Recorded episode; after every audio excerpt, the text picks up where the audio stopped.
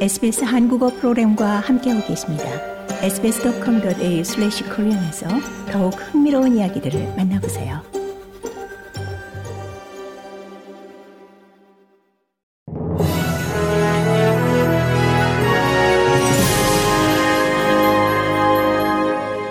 (2023년 11월 13일) 월요일 오후에 SBS 한국어 간추린 주요 뉴스입니다.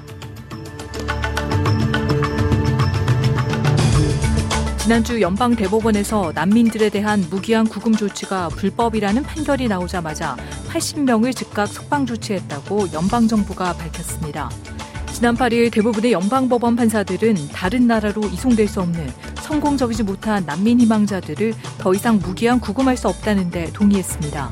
이와 같은 대법원의 판결은 구금된 한 로힝야 남성을 변호하는 변호인이 20년간 이어져 온 이런 식의 난민 구금 정책이 잘못된 결정이라고 법적으로 이의를 제기하며 나왔습니다.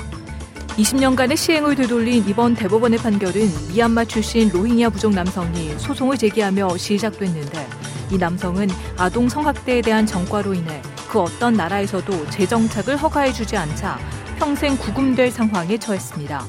야당의 이민 담당 대변인인 댄 태안 의원은 지금까지 석방된 이들에 대해 정부가 더 많은 것을 언급할 필요가 있다고 말했습니다. 연방정부가 선심 정치를 뜻하는 포크 배러링을 끝내기 위해 보조금 행정개혁을 입법화하라는 압박을 받고 있습니다. 헬렌 헤인스 무소속 의원과 자유당의 브리짓 아처 의원은 오늘 하원에 정부가 지역사회 보조금을 정치적으로 사용하는 것을 끝내기 위한 법안을 발의했습니다. 그 밖에도 정치적 로비스트에 대한 더 큰 제한을 주장하는 쿠용 지역구 모니크 라이언 의원의 법안과 정치 광고에 대한 진실을 보장하는 와링가 지역구 자리 스테걸 의원의 법안 등 정치적 청렴성을 다룬 법안이 무소속 의원들에 의해 제출됐습니다. 헤인스 의원은 정부가 지급하는 보조금의 공정성을 높이는 것이 자원봉사단체, 중소기업, 그리고 지방정부에 매우 중요하다고 말했습니다. 수백만 명의 고객들이 몇 시간 동안 전화와 인터넷에 접속할 수 없었던 통신사 옵터스 네트워크 장애에 대한 상원조사의 청문회가 이번 주부터 시작됩니다. 이번 조사는 지난주 상원조사를 발의했던 녹색당의 사라 헨슨영 상원의원이 이끌게 되며 옵터스의 켈리 베이어 로스마린 CEO가 17일 청문회에 출두할 것으로 알려졌습니다. 지난 8일 수요일 옵터스 고객과 기업 사용자 1천만 명 이상은 인터넷에 접속하거나 전화를 걸거나 받지 못했고 심지어는 집 전화로 000 긴급 신고 전화까지 걸 수 없었습니다. 네트워크 장애가 복구되는 데에는 무려 12시간 이상이 소요됐습니다. 헨슨영 상원의원은 이번 네트워크 장애의 원인과 미래에 이런 일이 일어나지 않도록 방지하는 방법을 찾을 것이며 왜 옵터스가 그날 정부와 고객들을 어둠에 있게 했는지를 알아본다고 말했습니다.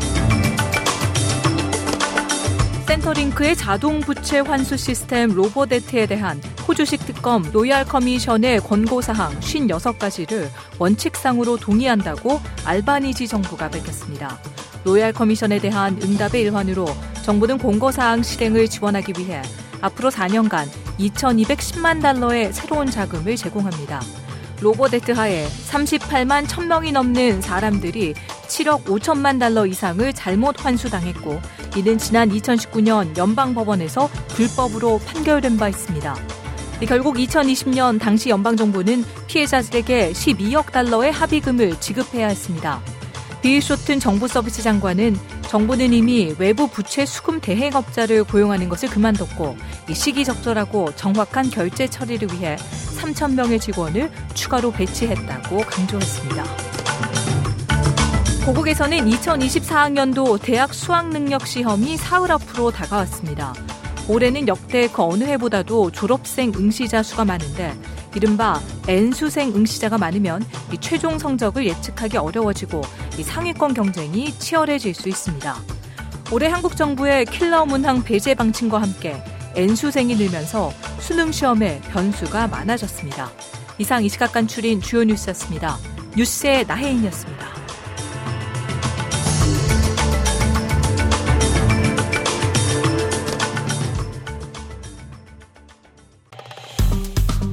좋아요, 공유, 댓글, SBS 한국어 프로그램의 페이스북을 팔로우해주세요.